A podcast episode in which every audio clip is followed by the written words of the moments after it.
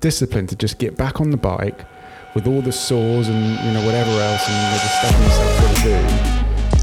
I mean, how? When did you first experience that challenge of your mental strength, if that makes sense? Um, that's a good question. I, I'm not sure when I first experienced it. I mean, I've come across little things throughout. You know, the, the times where I've ridden bikes.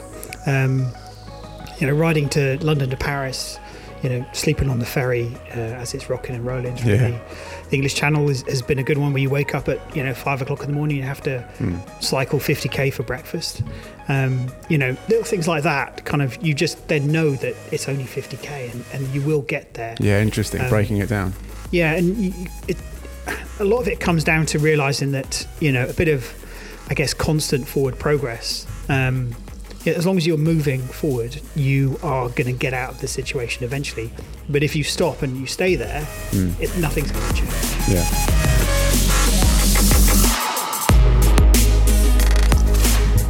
And we are live. Uh, ladies and gentlemen, welcome back to another uh, episode of the Giro podcast. We have round two of Danny's Coach's Corner with the world famous Danny Roberts Clark, or the Doctor. Coach Danny's in the house. Hey, Danny. Hey mate, how you going? Good. And we've got um, the, uh, the with the sensei along with the what should we call you, Jamie? The the ca- Appren- apprentice, apprentice, the cadet. novice, Comic Yeah, relief. One. yeah, that's right. prized idiot. The charity project. yeah, pretty much. uh, obviously, you are Danny's one of Danny's um, uh, students uh, or clients, probably better term. Um, and after the the last podcast where we talked about the you know power training, we had a lot of requests for people who wanted to understand about training and getting into ultras. So we introduce the legendary, uh, well, in these parts anyway, Matt Falconer. Matt, hello, Hey, the. Birdman. How you doing? Good, thanks, mate. How are you? Yeah, not bad. Not bad. Thank you. Um, just bring the mic a little bit close to you, pal. There you go. Um, cool. Well, um, so look, thanks very much. having some technical difficulties. So look, thanks very much for joining. Um, His let's just stand's a bit it flaccid. It's late in the day. Matt, your rod's gone a bit flaccid there. there you go. It's been a long day. Very tired. Um, so. Yeah, look, we had a when after the last podcast, you know, people found the the understanding about training with power really interesting. and we put it out on social media what do people want to do and actually the overwhelming response was people want to understand training for ultra and obviously you are um, I know you're very humble about it all, but you are very respected and you know and have accomplished a lot in the ultra scene. Um, and we'll talk a little bit more about what ultra is. Um, in fact, let's probably just start there. What Okay. is what is ultra racing, Matt? What is ultra racing? Um, so I think ultra racing, from my mind, is huh, there's a, a few things it could be, but um, what is ultra racing? It's basically traveling really far on your bike, unsupported, Yeah. um, and yeah, I'm not doing a very good job of explaining this. Well, you, you, you do it pretty well. So I mean, you've just basically said traveling long distances, unsupported unsupported. on your bike. solo. Yeah, Uh, I mean, there's pair categories out there, but yes, you're basically you're on your own, um, riding from A to B, Yeah. unsupported. So give an example of some of the races that you've done. Uh, so I've only really done two races, but I've done them a few times. so Yeah, I've sure. done um, the probably the one most well known is the transcontinental race, Yeah. um, and that is a race that is usually about four thousand kilometers Yeah. uh, that travels from one side of Europe to the other. Yeah. It's the transcon. Yeah. uh, transcontinental. So yeah, um, I've done that four times now, um, and that's uh, predominantly a road surface race. Although they tend to uh, send us on to like gravel parcours um, on some of the controls. So the controls are the certain checkpoints and the, the points that you have to go through on that uh, on that transcontinental uh, route. Yeah. Um, the rest in between, you know, the routing in between uh, those uh, control points and the start and the finish is up to you. You just have to go through those points. Yeah. Um, yeah, that's mostly road. Um, but I also have done the Italy Divide uh, Yeah. twice as well. Yeah. Um, the Italy Divide is a off-road race. Um, it was, I think, initially it was um, advertised as a gravel bike race. Okay. Um, you can do it on a gravel bike, um, but yeah, it's more of a um, a big tire, you know, super gravel bike Yeah, or sure. mountain bike Yeah. race. But that goes from uh, the southern southern Italy up to uh, the foothills of the um, the Italian Alps. So uh, finishes just north of Verona, Okay. usually starting in Naples. Yeah, amazing. So, I mean, we've been um, obviously we you've been a customer here for a while, and and uh, uh, in turn we've you know kind of drawn very close with Curve. You know, Curve as a brand. You know, Curve are the brand of bikes that we work with here at Giro, and uh, Curve as a brand have um, very much adventure and ultra kind of in their pedigree in their in, in their heritage you know they the you know Jesse Sarah um, you know Rhino and then ambassadors like yourself Christoph you know have have all you know some significant racing under their under their belts. And again as you say there's that sense of adventure there's that traveling long distances uh, on your own. Um, and really kind of you know it's a very extreme category of racing you know even though it's becoming more accessible now it is an extreme category. And um, you know so we we'll get into some of the races that you've done but we just kind of wanted to and obviously we, we'd done a podcast before matt you know i think it was one of the first ones actually. Um, and you know really kind of doing a deep dive into some of the racing that you've done and we we met you at the finish of your last tcr in brest and we kind of did a bit of a recap after that um, but what we wanted to do today, uh, for all you listeners out there who, who requested, was to kind of just understand a little bit about more so much, not so much the actual racing, because we can go back to those podcasts, but really the preparation into it, and then some of the physical demands whilst we're in the racing. Um, so, Danny, you know, obviously with your experience, you coach all sorts of people. Yeah. Maybe just talk about some of the, um, you know, so maybe the the the. Di- the the differences that you would approach as a coach, and we can talk to Matt about some of his preparation between training, let's say Jamie, who's you know as we know, you know preparing for racing short, very very short distances in comparison to ultra, uh, compared to to Matt, you know who is you know who has trained and completed, and you finished second in 17, 18? 18. 18 you finished second in that and so i mean just to put it into context you did sort of 4000 kilometers in how many days Uh, so that one was uh, just under 10 days. Yeah, I mean, just you know, bananas. So we're talking about four thousand kilometers in ten days, compared to Jamie, who's doing twenty-five miles um, in you know twenty-five minutes. That'd be nice. Fucking wish. um, but I Oh, mean, no, obviously, those are bleep that two extremely different you know categories of racing there. So as a coach, how do you approach it? I guess uh, the same way you'd approach uh, anything really. You, you want to look at the demands of the event Yeah, um, and then kind of work backwards from there. Um, so obviously the demands of a 25 mile time trial or a you know 100 mile road race are very very different to the demands of riding 400k a day for 10 days. Um, and then obviously the training differs a lot as well. Um, I think one of the one of the real key differences with ultra, um, and this is something that um, Jesse and Sarah from Curve have a really good book um, called oh god, what's it called? Um, Touring with a sense of urgency. Hmm. Um, anyone who's interested in ultra, go and get that book. Yeah, it's very good. the Bible. Um, basically, I mean, their their kind of thinking is that performance in a in a real ultra race comes down to three things: um, on the bike, strength and fitness, um, like your mental strength, um, and then your experience, which you know is packing the right kit, knowing how to deal with all the different conditions and all of that sort of stuff. Um, and they give those fairly equal weight. So it, kind of comes back to the fact that you know. At, if you're doing it something like the Transcon, pure physical fitness might only be a third of the package. Yeah. Um, I think that, you know I'm really glad we got Matt here to talk about some of the other stuff because you know obviously the I haven't done an ultra myself. Um, understand the physiological demands of the event, but all the other stuff, it's it's great to have some insight from someone like Matt. yeah. Um, So I mean, Matt, like, let's. I mean, I, I know I've sort of shared this on the on the pod before, but I remember. I mean, God, what year was it? Fifteen was the first first time you did it. Yeah, so I think the first race I did was in 2016, but I think we were chatting Yeah, we were at the end of 2015. We're on a ride, and you were like, "Oh, I've uh, I've got a place in the TCR," and I was like, "Great, what's that?" Like, not a clue, didn't have a clue. And then you know, you had obviously you were aware of it, but this was the first race you'd done, so it'd be really interesting to maybe talk about the preparation into that first one.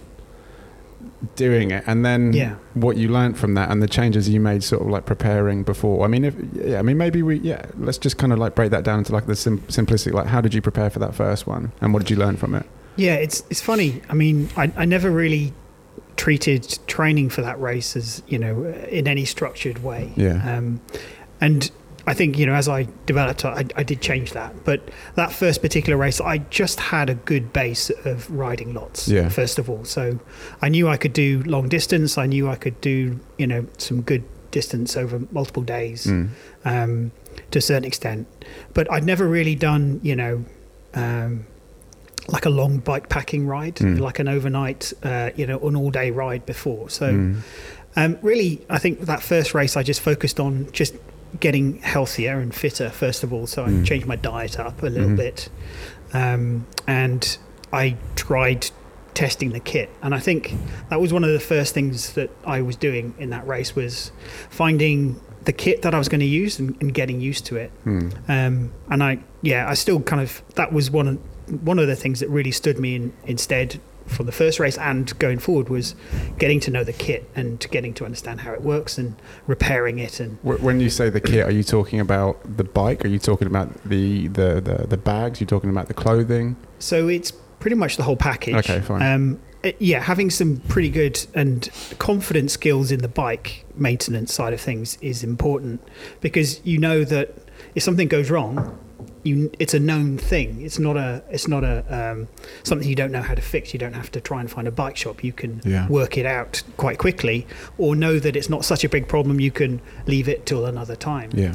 um, from the bike maintenance side, that's one side of it. But you know, knowing how to, you know, how quickly you can get your bivy out at Mm, night and, mm. and get settled in that and stay warm. Yeah. I, I didn't really learn that, to be honest. Yeah, sure. um, for the first first attempt, but things like that, you know, knowing how to how your kit works, how how it all Yeah. goes together, you can be quick, efficient, and you don't kind of waste time worrying about things. If Yeah. you know what your kit's going to do and how to use it, that's I mean- really important. I mean, that's one of the things that kind of like separates ultra racing from, you know, other disciplines in that you are on your own, as Mhm. in you are responsible for finding your own food, you are responsible for finding a place to sleep. Uh, and obviously, you changed that approach over the different races that you've done. But I mean, the first one that you did, um, I mean, where did you finish the first one? I came 12th in 12th. the first one. So, I mean, out of how many? Um, I think there was still 220, 230 starters. So I mean, obviously, you're a very humble guy, but I mean, for a first race, that's that's that's like, hey, how's it going? Like, you know, I'm Matt, here I am. You know what I mean? yeah, I mean, so a lot, a lot of what you can take in these races and the results is is down to a, a fair amount of luck along the way. Yeah. Um, but also, again, knowing your kit and knowing how your body responds to these things as well. And that was probably Yeah, the other part of it is understanding what your body's going to do when it's done a really long ride. Mm. Um, yeah. Um, so luck is one thing, but yeah, just having a bit of knowledge about how to handle a situation. Mm. Um, one thing I didn't know about before then was sleep deprivation Mm. um, and understanding how my body responds to that. That was that was one thing. Um, yeah, I'm kind of just rabbit uh, throwing no. loads of stuff out there, No. but it, it kind of it, it is a, a a package that you kind of have to kind of get together and get right. You can get some things wrong, Yeah. but yeah, uh, there's also a lot of luck that kind of applies to that. Well, I mean, it's just Mm. really interesting because I mean, I think of you know sort of like that you two, you know, Jamie and Danny, who you know race, you know, locally. You race either crits or sort of on the road, or you know, I know Jamie, you're going into the Hmm. time trialing side of things. I mean, ultimately, the the you've got the physical demands and you have the mental demands. Hmm. Um, but obviously, we're just talking about them in different categories. I mean, you know, do you does the the thought of ultra appeal to you, Jay? You know, the, you know, thought of like pushing yourself to that extreme, or or would you feel that you would have to completely change your approach with regards to your riding to to accommodate that type of type of thing? Yeah, I mean, like the thought of it appeals, but probably on a more romantic level. Yeah, it's that kind of like it's riding at its like most sort of primitive. It's just exploring the world on the bike, which I'm Mm. sure is why a lot of people do it. Mm. But yeah, like you say, you'd have to completely change your approach to. Well, I'd have to completely change my approach to how I ride a bike, and I'd have to look for every hour of the day Mm.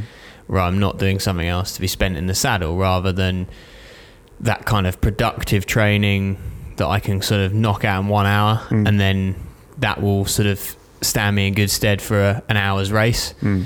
You kind of have to, with with all training, you kind of have to make it as specific to your goal as possible. Mm. And so, shorter racing means shorter training. And I imagine with Matt, it's longer racing means longer training where Well, he can. I, if I'm honest, I think um, the most important training you can do is that short, high intensity kind of building up your Okay. That's interesting. um, your, your your power and your Mm. ability to recover quickly. Um, you do need to have the knowledge and experience of sitting in the saddle for a long day. Yeah. Um, because if you if you're doing that on a race for the first time, uh, it's Yeah. gonna it's gonna bite you. You're gonna get Mm. hurt. Um, You might get yeah, saddle, sores. might might, um, might show up. We've had some requests for questions about saddle sores. We'll get back to that a bit Yeah, later. yeah, yeah. Um, but yeah, I think, yeah, absolutely. You know, there's kind of two trains of thought. You don't have much time. If you're using that time as effectively as possible, you know, Mm. through you know improving your FTP and you know power training, that's great. The other side of it is that zone two, you know, Yeah. just sitting in that zone for ages. They both have their merits. I think it depends how much time you've Mm. got. You can do either, um, but you will need to do some of the long Yeah. days every now and then. Maybe it's not so much of a romantic pipe dream. Maybe I'll be signing up next year. Maybe Who you'll knows? Yeah, yeah. So, so I mean, when you, because obviously you, you know, you, you you've said that one of your key parts of training was your commute. Mhm. You know, you you you live out this way into London, so it's what thirty k each way, forty k each way. Yeah, 30k each way. Yeah, yeah. So I mean, that's sixty k off the bat without you know, kind of five days a week. Um, at a fairly consistent pace, and then you would go out and do these long ones on the weekend. Mhm. Um, I mean, you know, I suppose, you know, the TCR is usually in what June, July, Yeah, usually starts at the end of July. end of July. So how how far do you start preparing for it to to get quote unquote like race ready? Um, so, I mean, I'll kind of, I'll do bits and pieces at the end of the previous year, Yeah, um, just to kind of get my mind in the right place. Maybe you know, do a festive 500, but I think at the end of the day, um, you know, starting in January is is how I've really kind of I've cleaned the slate and said, Yeah, sure. let's start in January. Let's sort out the diet. Mm. Maybe you know, stop drinking for a Mm. few months, Mm, um, and then kind of start training from there. mm, Um, that's where it starts. I would build up for maybe two months, um, maybe even three, and then do a big kind of like a test, like an all-day ride. I used to uh, ride down to my mum's in Wales. yeah. The, was it Um, the, your mac and cheese ride? Yeah, the mac and cheese tour. Yeah, yeah, Um, it, I used to leave at midnight, so it's kind of a, a race simulation Yeah. sort of thing. yeah, Um, but it's in March um, rather than in you know the heat of the summer in Europe. yeah. Um, it's very dark for most of the, the day. Um, but yeah, leave at uh, midnight and ride down through England, across the border into Wales, through the Brecons, and then through the um, through to West Wales. It was about 430k.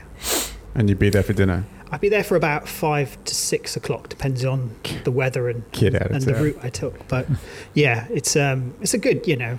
Was that the one where was that one of the years where your bottles had frozen?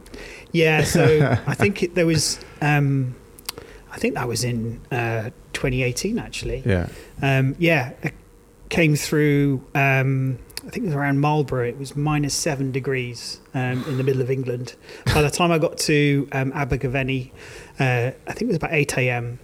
And uh, both my water bottles had frozen solid, that's so and I. I had to ask the, uh, the the coffee shop to defrost them for me. amazing, absolutely amazing. So I mean, that kind of like brings on to the onto like the probably the next question, like, and this is something that obviously you know for for people who follow us and Curve and and you know Ryan's always done it. Rhino's always done a very good job of you know talking you know you know showing kind of the the ups and downs of sort of ultra racing. But the bit that kind of scares me off from from ultra racing is the mental fortitude of it. hmm you, like if I was doing a ride to Wales and my bottles froze, I'd be like, stuff this. Like I'm getting on a train or something because there'd be that panic that was set in. It was certainly. I mean, I've never been in that situation, but that's that's something that would, you know.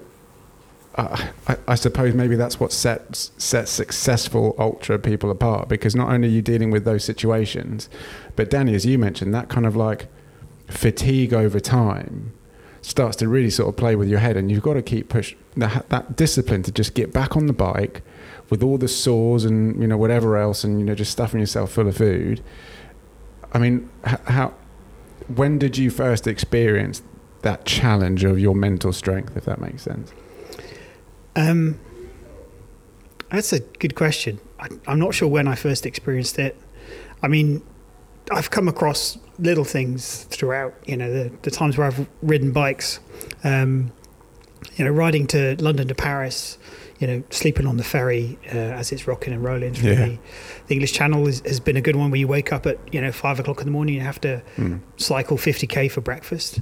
Um, you know, little things like that. Kind of, you just then know that it's only 50k, and, and you will get there. Yeah, interesting. Um, Breaking it down.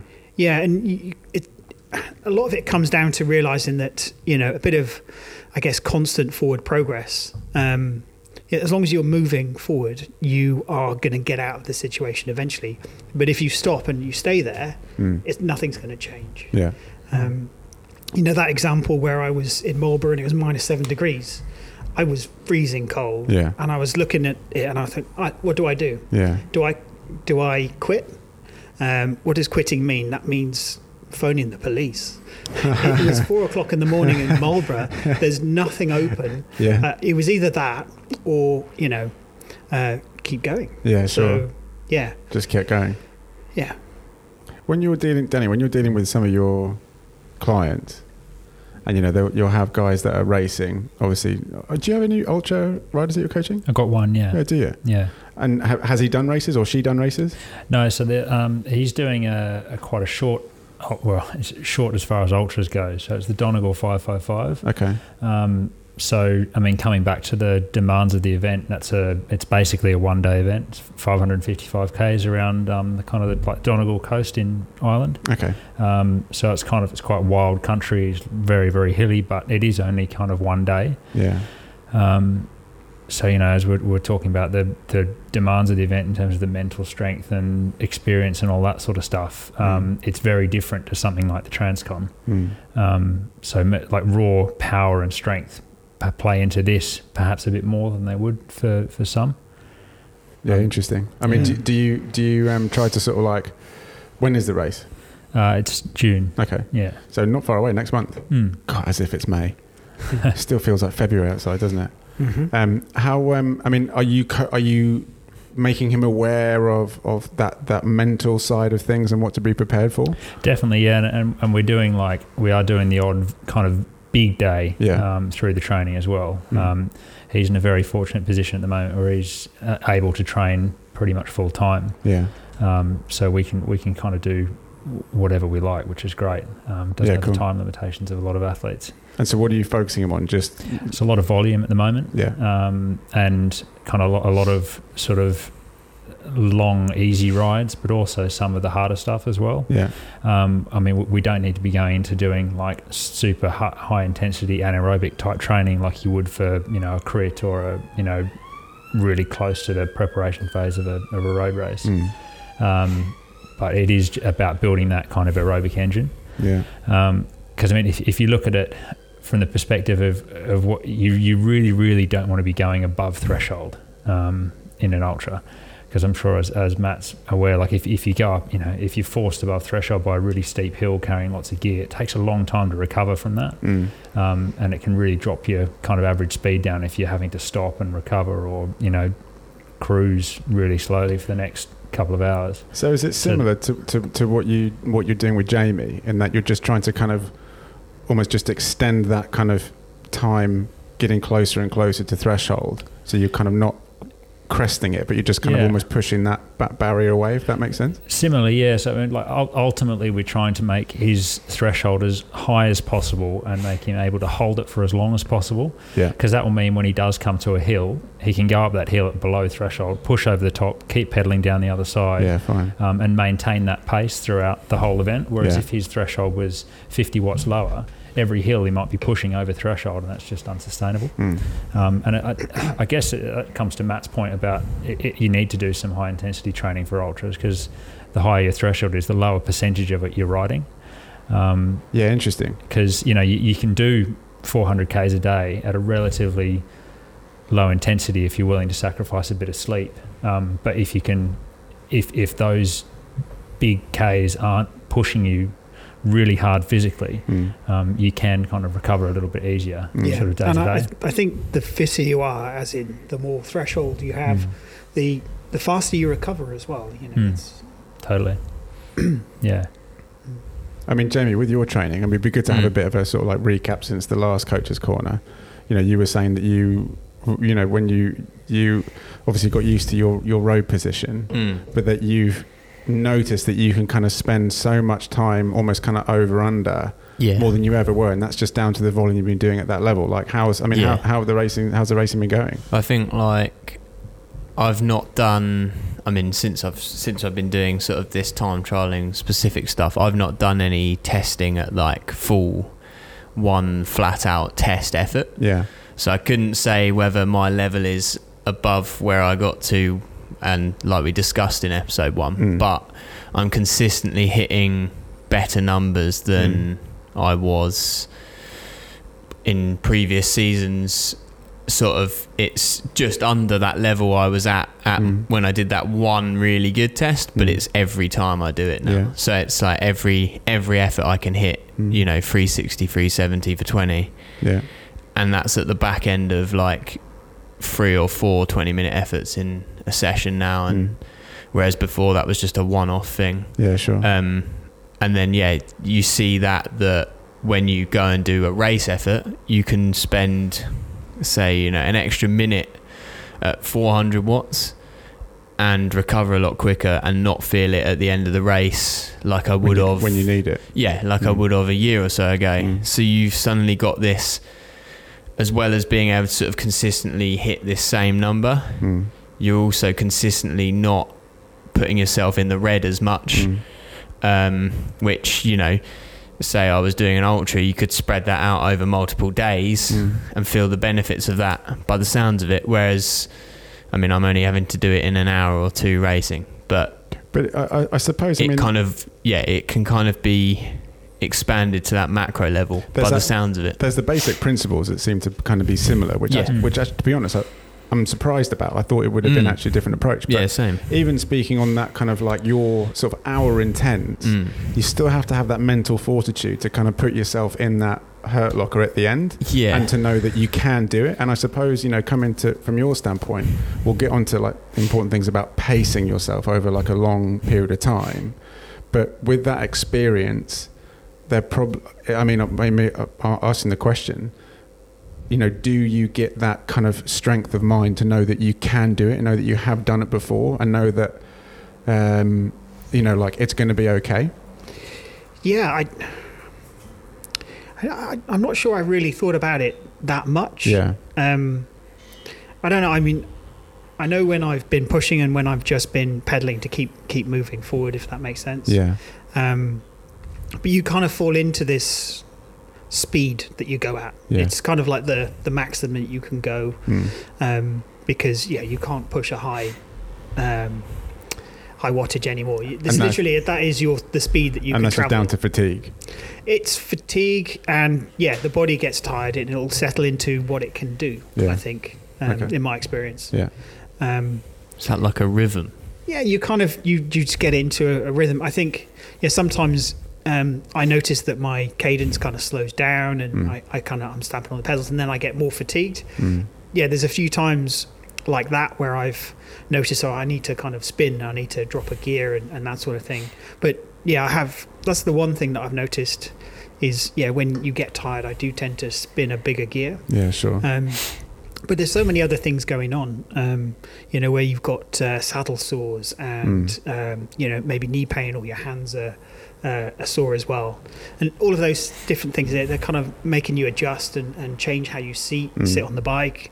Um, that also then affects how you put the power out, how you pedal. Because isn't it true, isn't it? Because like, we live in a, we, the, la- I think it's fair to say in the last sort of like 10, 10 years or so, we've seen, you know, the, the, the, the public demand and understanding for some of the real sort of technical nuances of cycling, you know, come to the fore. You know, you know, you know, Danny has a number of clients, and it's all you know, the majority of which is based on power. So everyone has a power meter, and everyone's kind of going through the numbers. You know, Jamie's got some some very clear goals, and so working with Danny to prescribe him, you know, kind of the the the the, the tools and the you know the kind of the, the training sessions that will get him to the next bit. we, we you know we're seeing bike bike fitting go through like a big surge, and you know a lot of people spending you know a lot of time and energy and, and spending you know money on on saddles on bars to kind of get the most optimum you know bike fit possible.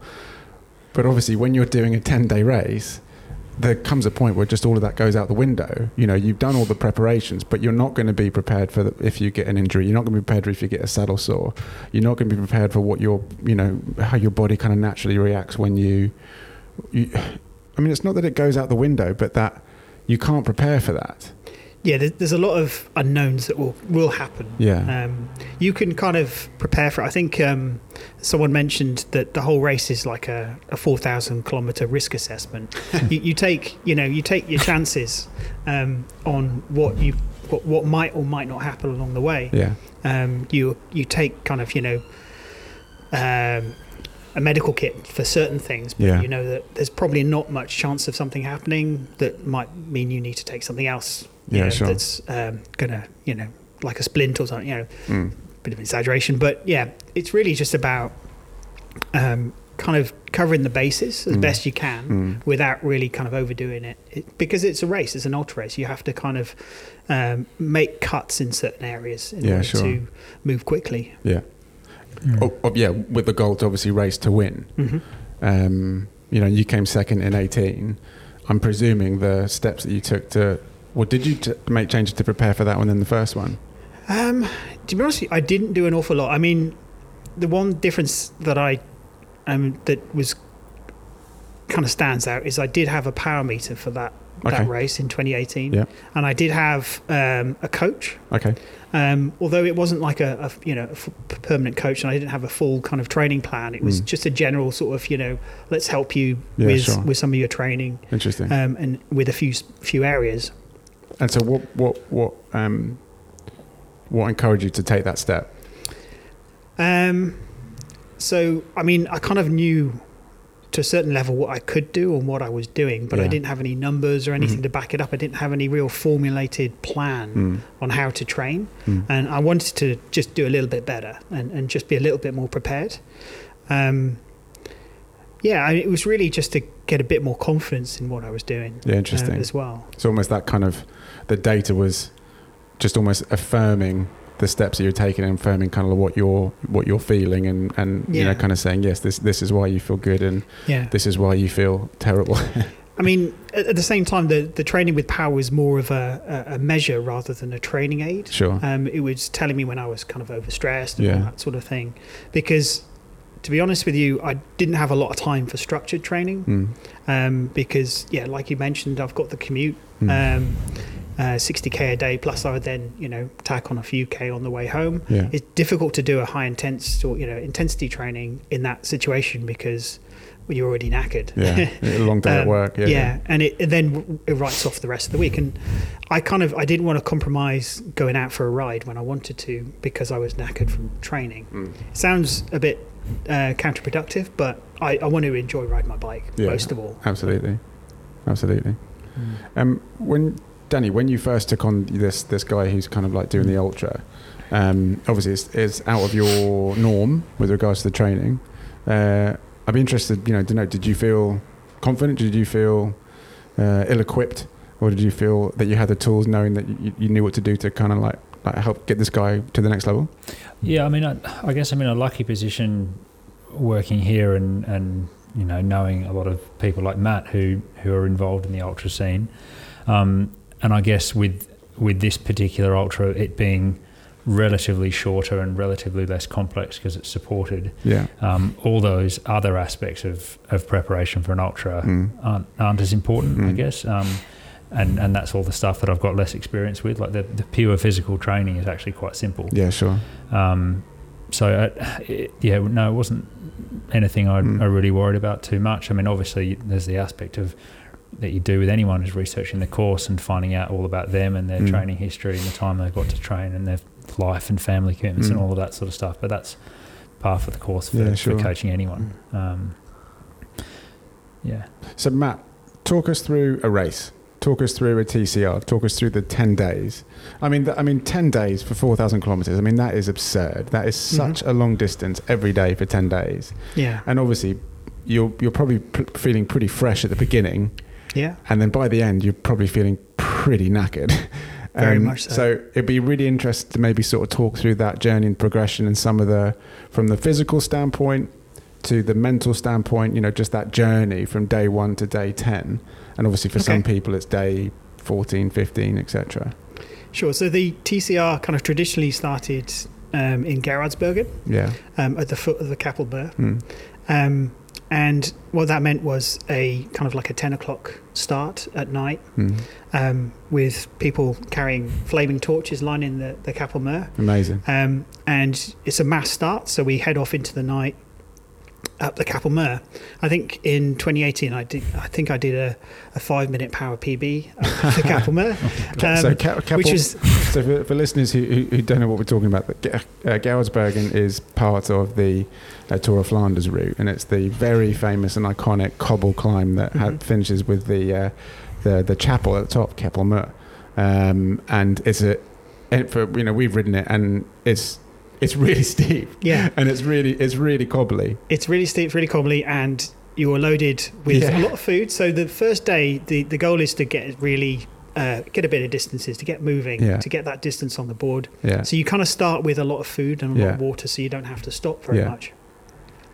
Um, I don't know why, but every time I kind of fire up the Kapelmuur um, as fast as you can. And, but it's it's it's crazy. You get this mad rush of all these people, all the flaming torches, and then you're over the Muur and it's pitch black, wow, and you're on your own. wow, There's maybe one blinking light, uh, uh, rear light ahead of you, yeah, and then you're on your own, Just and one. it's in the night.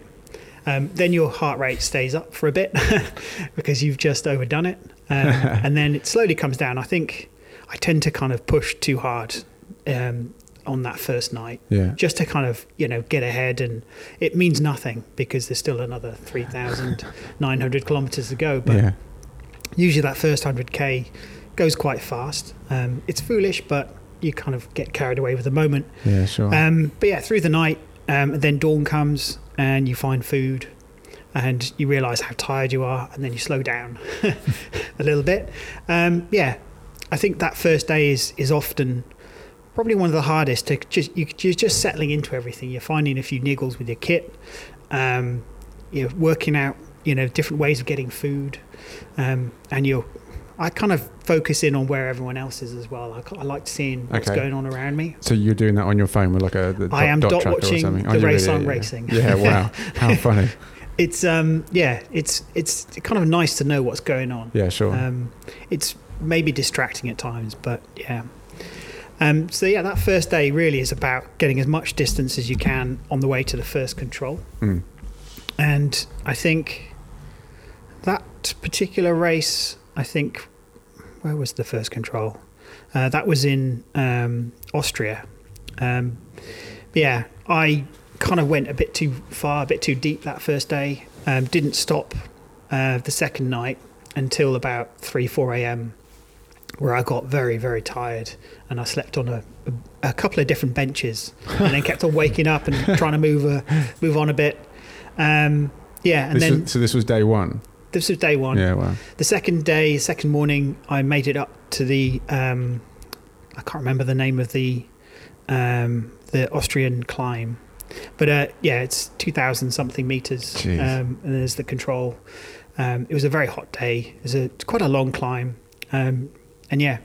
So that was the start of the second day. Then it was downhill into Austria. Um, I kind of didn't do very well that second day. Maybe got uh, 280k something like that Okay. which is it's it's a short day Yeah. um, it's a long way but um, I probably could have done further but I yeah that's where I kind of found I needed food and sleep yeah. um, yeah, got a hotel that night. Um, nice, clean, and nice Yeah, bit of interesting. food. Yeah, yeah. A beer as well. Oh. Probably not not advisable. Good man. Um, yeah, next day up at I think three a.m. after about four hours in the hotel. Mm. Um, then it's again just on the move, keeping moving. Um, that was down through Austria again, another boiling hot day, um, heading down towards Slovenia, um, and um, yeah, um, the second control. So you, it's really kind of you know as each day goes by, you're just kind of working towards to get to the next point. But I suppose it's kind of the what would be really interesting to kind of like digest is is obviously as you're. I mean, even you know, you're talking about how tired you were after the first day, and it's like, of course you're tired after the first day. You've just ridden 400 like kilometers, like Mm-hmm. you know, of course. But you can't. But obviously, you're you're spacing this out over ten days. So there's a part of me that's kind of goes, "Oh, that's strange. You were tired on the first day, like, but you know, you must have been so fresh." But no, of course, like, you've just ridden 400k. But then you're doing that every day after day. So Yeah. you know, you know, you So can sort of, you, you sleep for like a few hours, and then you crack on. But at what point does it really start to, to that to become a grind, or is it literally a grind from from day dot?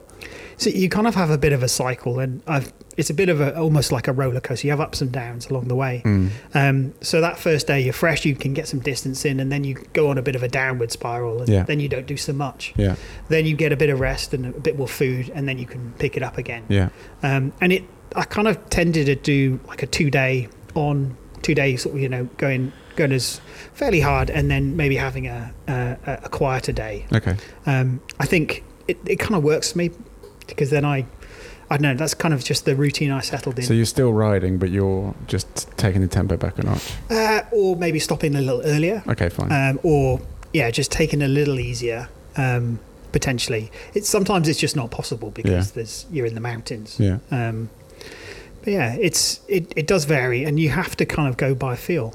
Um, I think you know maybe I'm not structured as, enough, or uh, you know I don't have eno- as much kind of um, routine there. But when I'm feeling good, I want to keep going. Yeah. Um, and then when I'm not, I'll stop, yeah. Interesting. but not for too long. And so on that, either well, let's talk about the sort of the, the, the race in eighteen. Like, you know, when did you? Were there? I mean, you finished second, which is amazing. But there, there must have been a time when it was like, fuck. Yeah. so that actually happened quite early in the race. So after Slovenia, we went north, um, and we were heading to Poland. Yeah, as you do. Huh. um, and I was coming through way. Austria and um, hit this thunderstorm, and all of my uh, iPhone cables shorted out. oh no. So I had no way of charging my phone, um, and I was I was I was kind of routing on the fly because my uh, route planning wasn't very good at that for that stretch. okay. So I had to stop, and I did a really short day, and I was like, "This this race is gone." And uh, these people were flying past, and I was like, "This is a disaster." I think I was maybe down to late, uh, maybe about 18th, 20th place, something like that. Yeah. Um, and then I found a, um, a phone shop, bought some cables, um, charged up my power banks and my phone, um, and then set off in the early hours of the morning uh, and started chasing down the field. Um, that was a really low point before then, Yeah. but then I kind of just got myself in order. Mm. Uh, I kind of pressed reset almost, um, and then yeah, just cracked on. Yeah. And so, what are you doing for? I mean, because obviously, you know, you guys talk a lot about, you know, with sort of like racing locally about nutrition. You Mm. know, kind of making sure that you're fueled up, you know, appropriately for it. But obviously, that's one of the things that I know Jesse and Sarah talk about. And I've done some Mm. riding with Jesse when we were in South Africa. And there comes a point which just becomes an eating competition, Mhm. where it's just basically just Yeah, eat. And I know, Danny, you've got some interesting things, you know, because there comes a point Mm. where you cannot replan sort of uh, enough calories. Yeah, I mean, if, if you're doing, you know, 20 hours of riding a day, you physically can't replace the calories that Yeah. you're burning. Yeah. Um, so I think that that's one of the important things to know is that you, you're basically like fighting your yourself at a certain point. Um, yeah, interesting. So you you can only absorb maybe 90 grams of carbs an hour, maybe a little bit more if you really train your gut. 90 grams of carbs Which is, an I mean, hour. like if you look at that, that's Yeah, a lot of food. That is a lot of food. Um, and it takes training to get to that point. But even that, it, it might be just enough, yeah. maybe, b- but you probably can't sustain that guts wise for 20 hours straight. Yeah, yeah. Um, So, so I mean, you- that's one of the really sort of I mean, tricky talk, things. talk through what you're eating. Well, I mean, I think it's important to know I kind of go into these things a little bit heavy, so I Yeah. carry a bit of reserves. Yeah. Um, but what am I eating? Uh, it's kind of what you can get. Um, and it, this varies from you know bakeries to service stations predominantly Sure. uh, to fast food, uh, maybe supermarkets, and then occasionally you'll find a, a pizza place. Hmm. Um, pizzas are wonderful. Um, they've got everything. They are. They are one. um, but yeah, I mean, but predominantly it's, it's what you can get and what you can get quickly, which is is service stations. I think the TCR is unique in that it's in Europe and there are petrol stations everywhere. yeah, sure. Um, apart from France, um, or at least ones that are manned and where th- that have a shop. yeah, but France, you've got boulangeries. Yeah, but they they close at like eleven. Ah, sacre bleu. No, uh, France is notorious for being closed. Uh, in my experience. Matt loves a 24 hour survey. yeah, yeah. That's yeah, I I did find um, on the last night in TCR uh, in 2019 um, a um, a pizza vending machine, oh, amazing. and I was I was at my end, and it was kind of like rural France, and I was like, "What's? I've got no food. This is going to be a long night." yeah, yeah. And there was this pizza vending machine, Oh my god. which was wonderful. I mean, it, the pizza was pretty terrible. In a field, in the middle no, of it no. was in like a. Uh, Are you sure this wasn't a mirage, mate? It was Is that like the sleep to a- a deprivation thing you were talking about? Sort of thing. Yeah, he just had picked up some mushrooms from the side of the road. Um, but that was that was a, a nice find. But yeah, it's you get what you can um, what you can get hold so of. So it's really. just calories. It's calories, calories, calories. yeah. I mean, yeah. But there's a, there's there's only so much of certain things that you can eat and still want to eat it. I So think one you the- have to mix it up. I think one of the best photos you've ever sent me is you, you worked out that your aero bars um, could perfectly house a roll of Jaffa cakes. Yes. it's just a great photo. Yeah. The, what you didn't see is is 10k down the road going down a, a very bumpy hill and the Jaffa cakes Oh, bouncing out the end. no. And me Oh. trying to catch them with my mouth Oh, no. as they're coming out. That's funny. Um, so, I mean, talking about aero bars, let's talk about the bike. Yes. Um, obviously, you are a Curve ambassador, Mhm. and you know Curve have a, a long pedigree with regards to these ultra races. You know, Jesse's done the you know Trans Am Rhinos. Well, Jesse's won the Trans Am. Mm. Yeah. Um, yeah, Jesse won the Trans Am. Rhinos completed the Trans Am. Got Kristof Allegaert, you know, multiple TCR winner. You know, they they are you know these bikes are engineered from the ground up to suit these these things. Mhm. They're obviously a world away from the bike that you're currently racing on. You know, you are racing on a, a light, very stiff aero time trial bike. Also race my uh, curve though. Of course. I mean, I'm, I'm in, in this in Yeah, this yeah. in this case, I'm talk, I'm talking about that. Um, but I mean, let's talk about the how you set up your bike. That's Mhm. different from the the bikes that some some most people are riding on the weekends. We're going to make Rhino upset if we start talking about aero and ultra. I, you know, I mean, I think the first thing you have to set up is is to be comfortable on the bike, Mm. um, and what's comfortable for you. So, yeah, I mean, you need to have a, a saddle that fits, and and um, the bike needs to be the right kind of size for you, and, and Yeah. that sort of thing. And that's kind of just the the general um, rule of thumb. I think the titanium works really well in that regard because it soaks up a lot of Yeah. road buzz Yeah. and it, it just it's more comfortable Yeah. you know um, over the distance so you have you kind of have more energy at the end of the day um, So the TCR 18, you were on the Curve Belgie Spirit, yes and you're now on the prototype of the Ultra, That's which will which we'll come to. But um, I mean, how you set up the bike for that? Let's talk about some of the bits that you have on there. um, so the, the kind of the, the main thing that um, really the, the only thing that I would necessarily change to the bike itself um, but it, there's actually a few things. Sorry. the, the, the, the number one thing though is, is the aero bars. Yeah. Um, so I I run uh, SRAM ETAP, and I've got little uh, you know the blips on the Blips, end of yeah, the, yeah. The, the shifters, um, and not having to move down to the, the, the shifters to change gear all the time Mm. um, is just in, it's great for preserving the hands and Yeah. preserving the arms. So changing gears like you know 50 times an hour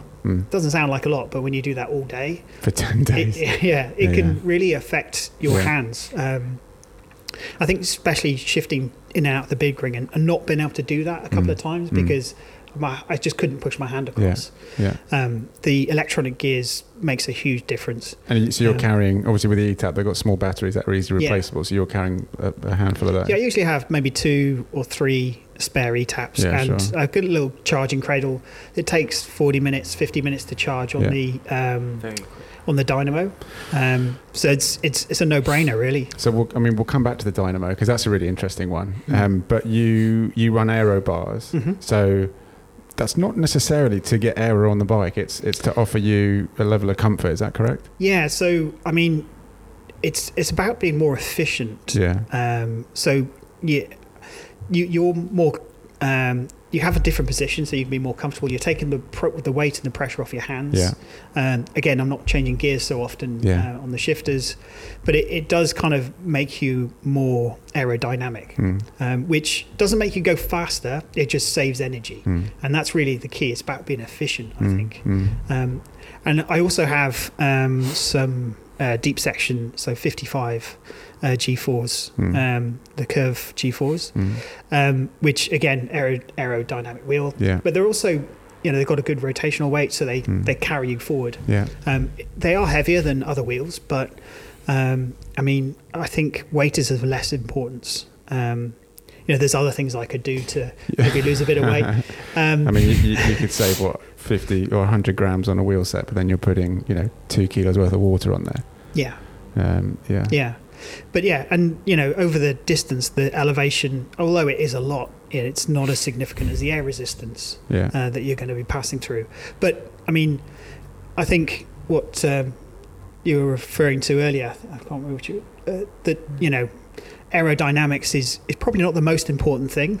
Mm. Um, the most important thing is being comfortable and being Yeah. able to keep going. yeah. But it also, yeah, being efficient really helps. Does Um, that play into what you do, Jay? Mm. About being comfortable? Yeah.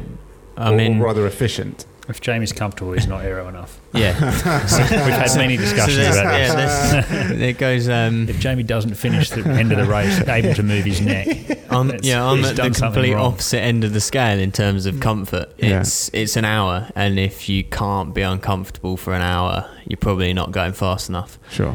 Um, and I've been way too comfortable recently, which is why I'm not winning. But you could get into the most quote unquote aero position, but if you if you're not efficient to be able to put the power through your Yeah, pedals, and so there's- that's there's yeah, a balance there's a there. there's a balancing act. Yeah, yeah. It's it's mainly in your hip angle. So like on a road bike, I can do more power than I can on my TT bike. yeah. um, just because because you're more upright, your hip angle's more open. Huh. That allows you to pedal harder and pedal with your bigger muscles, so your hamstrings and your glutes. Okay. As soon as you move forward and down and close that hip angle to Hmm. be more aerodynamic, you your your glutes, your hamstrings become less powerful. Not less effective as such, just less powerful. Um, moves forward to your quads a bit Interesting. um, and then yeah so, you- so you're in that world you're constantly balancing the two Mm. whereas in this world you're probably going waiting on the comfort side but also taking any efficiency gains you can get Yeah. Mhm. whereas in this world it's more all the efficiency Mm. and try and make your sort of comfort bearable Mm. but at the point where it's basically yeah as much power as possible f- for as little comfort Yeah, kind of- interesting. yeah Mhm. So what's the, the your um your Donegal five five mm. five fella? Yeah. What, what what setup? What bike and setup is he running? So, so this is actually quite cool because because it's a supported race and you're allowed to have a spare bike. He's actually running a road bike for the hillier sections, but he's got a TT bike as well. That he's Oh, been wow. doing a lot of training on okay. that he can ride the flat sections on. Yeah. Sure. So it becomes a, a really fun kind of Is Donegal flat? No, not Mm. even slightly. so there's, the, the, he'll probably be on the TT bike.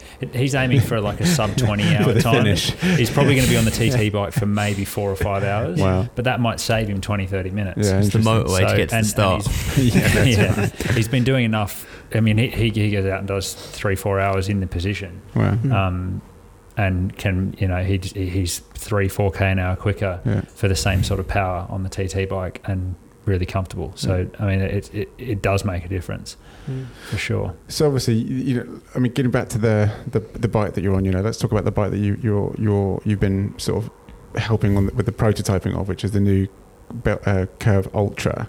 And Mhm. essentially, Ultra does what it says on the tin. Mhm. You know, it's a proper you know proper Ronseal bike. Um, I mean, the differences between that and a and a like a road race bike.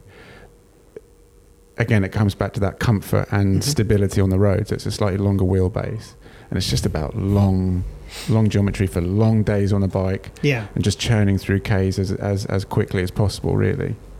I, I mean, would you ever look to kind of get do one of these races on a on a more of a like a race focused bike? Um, Probably not. I mean, I've I've thought about it, Mm. um, and I've seen others, you know, riding on their their um, aero carbon bikes, Mm. um, and they just look horribly uncomfortable. I'm Mm. sure they're probably going up the climbs much quicker. Mm. They're able to, you know, get the power out much uh, Yeah. more efficiently, Yeah. potentially.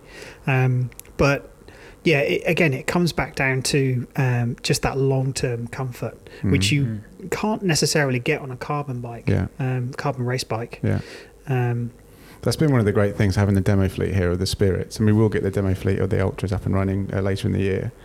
Um, but people get on it and they're like, "Oh my god, this is the most comfortable bike I've ever ridden." And you're like, "Well, Mm. yeah, like that's the that's the whole point of it." Mm. you know, it's a really it's very agile. Yeah. It's still very stiff. It doesn't sort of lack anything, but it is just a comfortable bike, yeah, and you're not sacrificing the geometry for that. You know, kind of you haven't got this huge stack. You know, it's you're still riding a road bike. yeah, and you know, as I was saying, the carbon bikes might go up hills faster because they're lighter. Yeah, Um, the weight, as I said earlier, doesn't necessarily come into it on in the long haul. You don't save that much time by, Mm. you know, going up one climb, you know, a minute faster maybe. Mm. Who- And once you add frame bags and all that, your aero bike frame isn't going to make much difference at all. No. yeah. No, But I mean, we have seen you know other riders do that. I mean, obviously, I know. I mean, Kristof rides a Belgie, um, but he's an anomaly. He's just a like a freak on the bike. uh, but then you've got Abdullah. You know, Abdullah set the Yeah. record for the Trans Am. I mean, we've we've been referencing the TCR a lot because obviously that's the right race that you're the most experienced in. But there are many other, uh, Yeah. you know, sort of ultra races. Trans Am being arguably one of the most famous as well Mhm. and that's similar to the transcontinental, but it's uh, it's a set route and it's across. It's from the uh, west coast to the east coast of America. Um, I mean, I forget the exact data, uh, the, the numbers of it. 6,728 Ks. There you go. Um, and 2019, Abdullah set the record on it, and he was on a, a, a fairly sort of, I think he was on an S Works or something. Um, and it, and he, there's a bike that he just bought. I mean, he's a, again just a, a machine. His his data was, I think it was like 20 hours on, four hours off.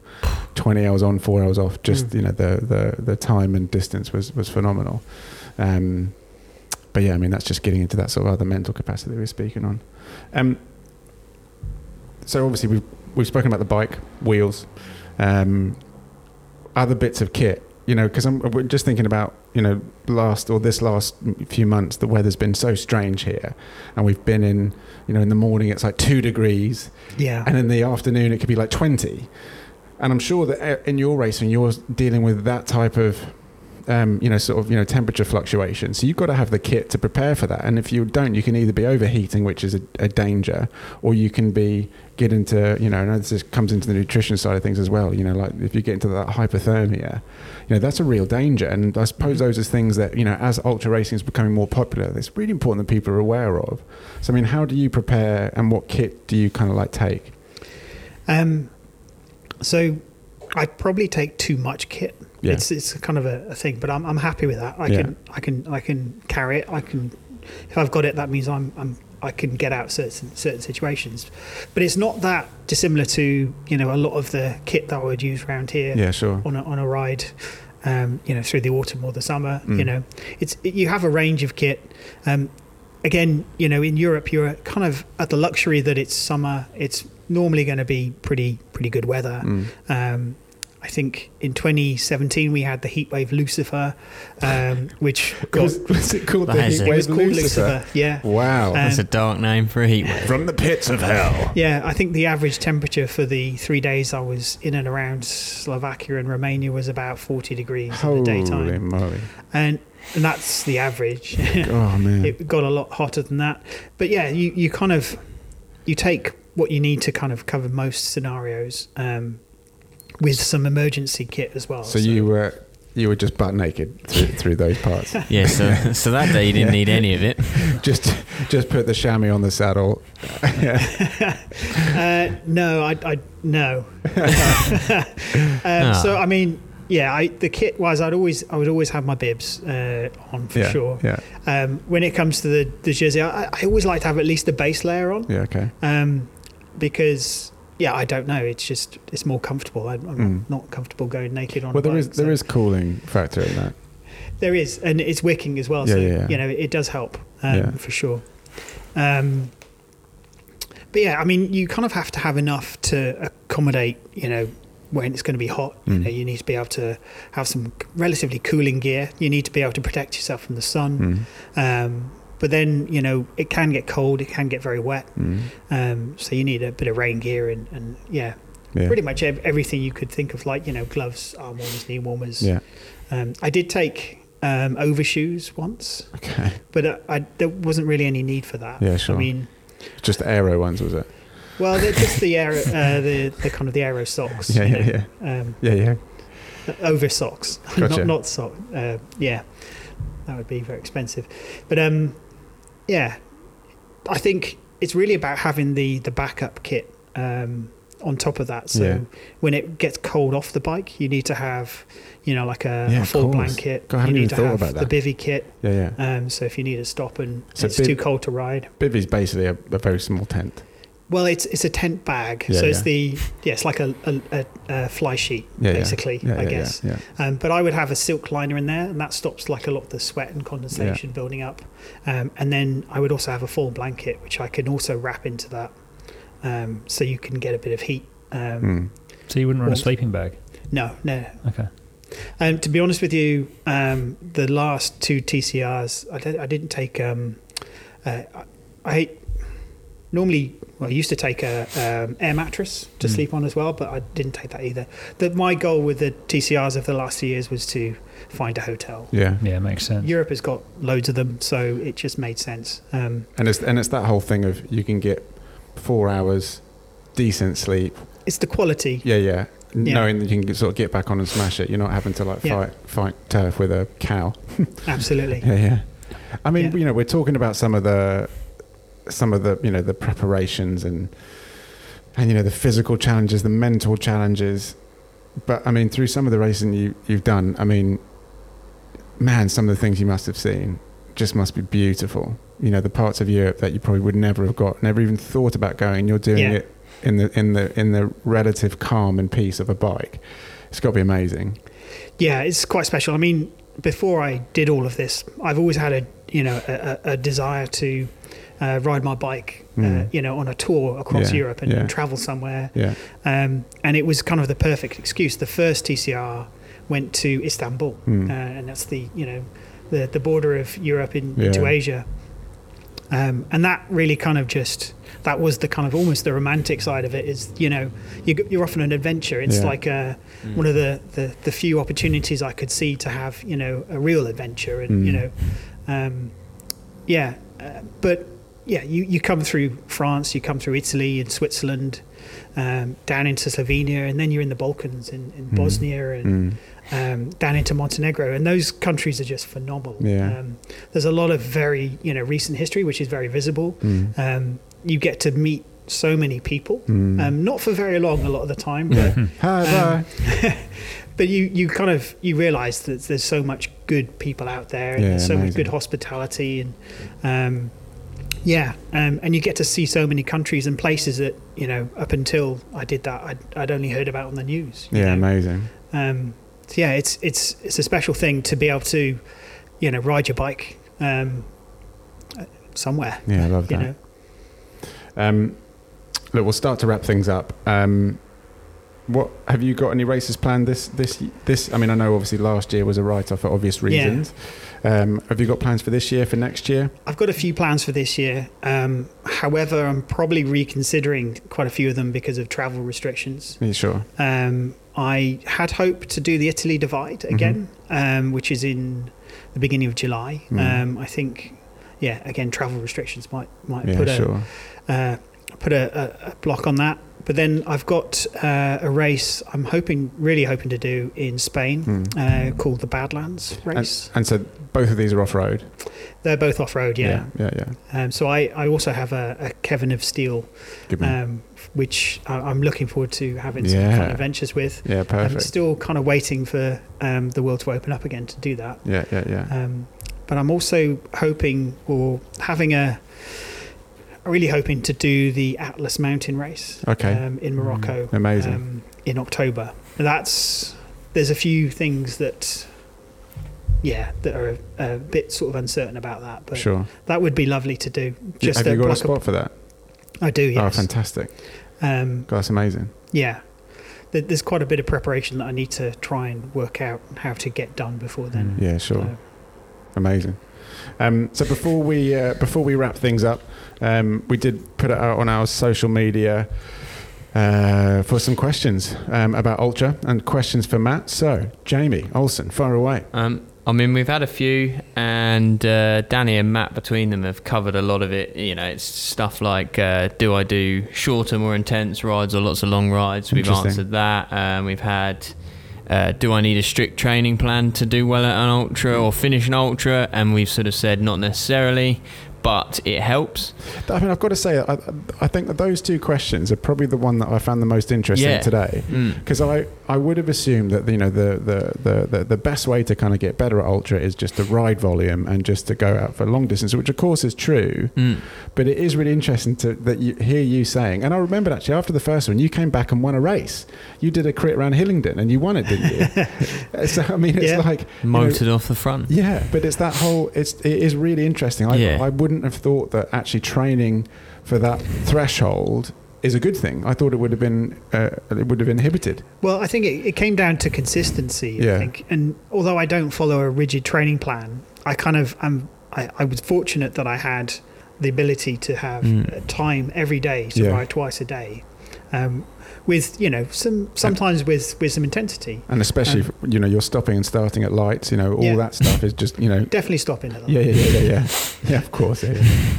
Um, but yeah, I mean, it, then you know you've got the consistency, as in you're you're riding a lot. You and it, if you don't have that normally, Mm. it definitely helps to Yeah. have a structured plan Yeah. to, Yeah. to help you do that.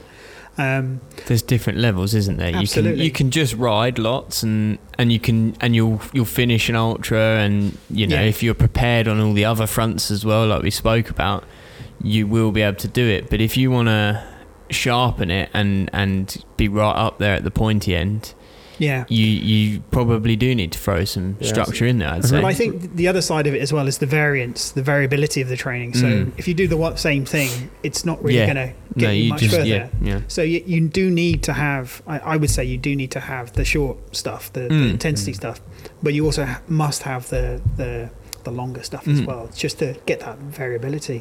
I find that fascinating. Yeah. Mm. Well, and I think so will the people that asked the question. Yeah. Thank you. Yeah. Question. Thank you, people. Yeah, thank you, Jossie and Dave. Some questions there. Um, I don't know if I'll name this person who asked this question because it's uh, one we didn't cover yet, but it's uh, I'm a year away from my own very, very long ride. How do I prepare a certain area for saddle sores? Um, so I think you just need to prepare yourself for the inevitability inevitability of saddle sores. You're going to get them. Um, so, I mean, traditionally, I've not used uh, chamois cream or anything like that. I've kind of just accepted the fact that I will get a saddle sore and I just need to treat it and look after Mm. it. Um, so, on a, a long distance race, ultra distance race, I think most of them I've had a saddle sore or or more um, Or after the first day, um, wow, and then it's a case of just managing the the pain with um, either Sudocrem or Savlon. Um, there's various kind of um, treatments and various Mm. kind of things that people use, and I know I recommended to Like um, what? Rhino to use some um, sanitary uh, Okay. products, um, but it can be quite useful um, for just you know absorption and um, a bit of protection. Grief.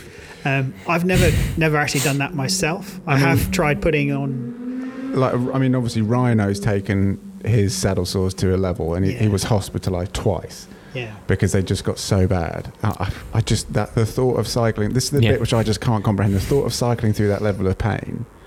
I didn't realise you had saddle sores after the first damn day. yeah.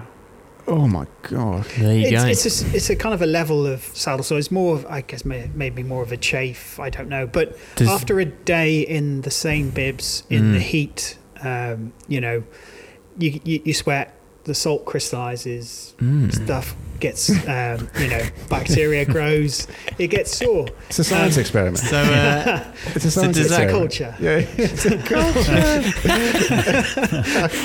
so does that come back to the mental side of things as well a bit? Putting that pain Yeah. out, or knowing that it's not going to get so bad if you manage it, I think is if part you of that. accept The that it's mental going to game. happen, Mm. you can then look past it, and Mm. it doesn't then become something that's going to stop you. Uh, at least that's the way I see Mm. it. Right. I've never. I mean, I've I've struggled pedaling. You know, Yeah, yeah, yeah. I've adjusted the whole way I, I sit on a bike um, a few times because of it. Mm. Mm. Um, but I found that I could still keep moving. Yeah. And then after a while, it kind of settles down Mm. and, and Yeah. kind of goes away. Um, I mean, there are a few things that you can do to help prevent them. Um, I'd say that the first one's bike fit. So make sure you've got a really good bike fit, really good pair of bike shorts, and a really good saddle.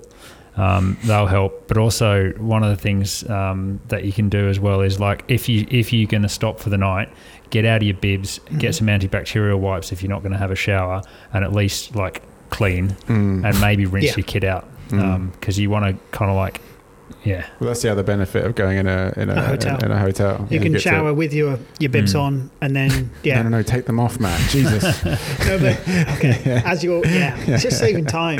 You do it all in the shower. And there you go, Danny. That answers your question. yeah. thanks guys That's very. Sorry, I, kind. I s- I completely meant to keep you anonymous. Sorry, mate. Um, any uh, any other questions? Uh, no, that was that was that. We've. I mean, as I say, we'd covered a lot of them already Great. just through the uh, general chit chat early on. Um, So, I mean, obviously, you know, here at um, here at Geo, we've you know we've we've been working with Kerr for a while, and we've we've just naturally sort of found this kind of like vein in in working closely with with people who do ultra, you know, like yourself, and it's just the most wonderful discipline. You know, it's it's um, you know, I mean, just hearing some of your stories of not only the attrition that you've been through, but just the the places that you've seen and. You know the thought of doing Trans Am or like the Indie Pack, which goes across Australia, just these amazing things, and, and on just this simple uh, you know vessel that is the bike is, is just brilliant. And you know it's it's amazing that in the last few years so many more people have taken up ultra. Uh, we've seen many people here saying oh I've got a place in the TCR I've got a place in this which is really great really exciting. And you know Danny's in the workshop doing lots of builds for people who are doing as you know specific in racing. We did that bike for Paddy uh, you know a few um, a few weeks back. And also it's an amazing sport because it is a leveler. You know we've got men and women doing it and doing really well at it. Um, 2019 obviously Fiona won it uh, which is just amazing. You've got some some some stats on the the, the yeah, the- so one of the really interesting things um, is in, I guess, in, in shorter uh, endurance events, um, kind of up up to marathon distance, there's a there's a kind of a gap between male and female finishing times. interesting. Um, as the event gets longer, that gap gets smaller. Hmm. Um, so there's a really interesting study done on ultra cycling races, and, and at about the the four to five hundred um, mile length, there's basically no difference between male and female finishing wow, times, amazing um, which kind of comes back to that. I mean, they don't really know why, but uh, some of the hypotheses are maybe women are a bit more fatigue resistant, Hmm. um, but it's also all those other aspects like mental strength and preparation and all Mhm. that sort of stuff. Mm. It doesn't matter, you know, yeah yeah yeah, what sex you are. It's it's Yeah. just it's yeah. I know that the TCR has been very very kind of active in trying to get more women involved Mm. um, you know and look you know for, for, for anybody who's who's listening who's interested in getting into ultra reach out to us you know give, give us a shout we'd love to kind of help support in any way we can answer any questions because I mean I mean something I feel about it is is, it is a wonderful discipline but you do need to be as prepared as possible because you do you, you could re- end up putting yourself in some real danger if you don't go to these things prepared. Um, but yeah, I mean, we'd love to kind of help support in any way. You know, we've got very close ties with obviously Matt and uh, sort of other ultra riders, and obviously all the guys at Curve who are, you know, really they've been doing it for a long, long time um, before it's become, you know, sort of like pop, so so popular. Um, so Matt, look, thanks, man. Thanks so much for, for joining and sharing some of your knowledge. Um, you know, it's been just wicked to support you over the years. We've got your kit uh, from the your last, or not last TCR, the one. No, it was your last TCR. it was 2018. Yeah, Yeah, when we you came got got that up here. Mm. The, the smelly, unwashed, disgusting kit. Uh, Full of saddle sores. yeah, and other cultures. Yeah, that's that's right. You have Um, looked inside there, haven't you? No, I don't, wouldn't advise it. No, no, no, no. Marinating in a frame. Jamie, Jamie gave it a good sniff as soon Yeah, as he dropped it off. As a buyer has, Yeah, yeah, yeah. we've uh, taped that one up. yeah, that's right. So that's in a that's in a locked container. Uh, we are a food business, and uh, um, but uh, yeah, look, man, it's, it's been wicked. Thanks so much for uh, for for sharing, Danny. Legend, thank you, mate. If anybody's mate. got any questions about training and, and power who or was looking for a coach, give Danny a shout. Jamie, fashion tips, go to him. And Maybe. Don't know about that. and uh, thanks very much for listening, guys. And uh, yeah, thanks very much. Ciao. Thanks.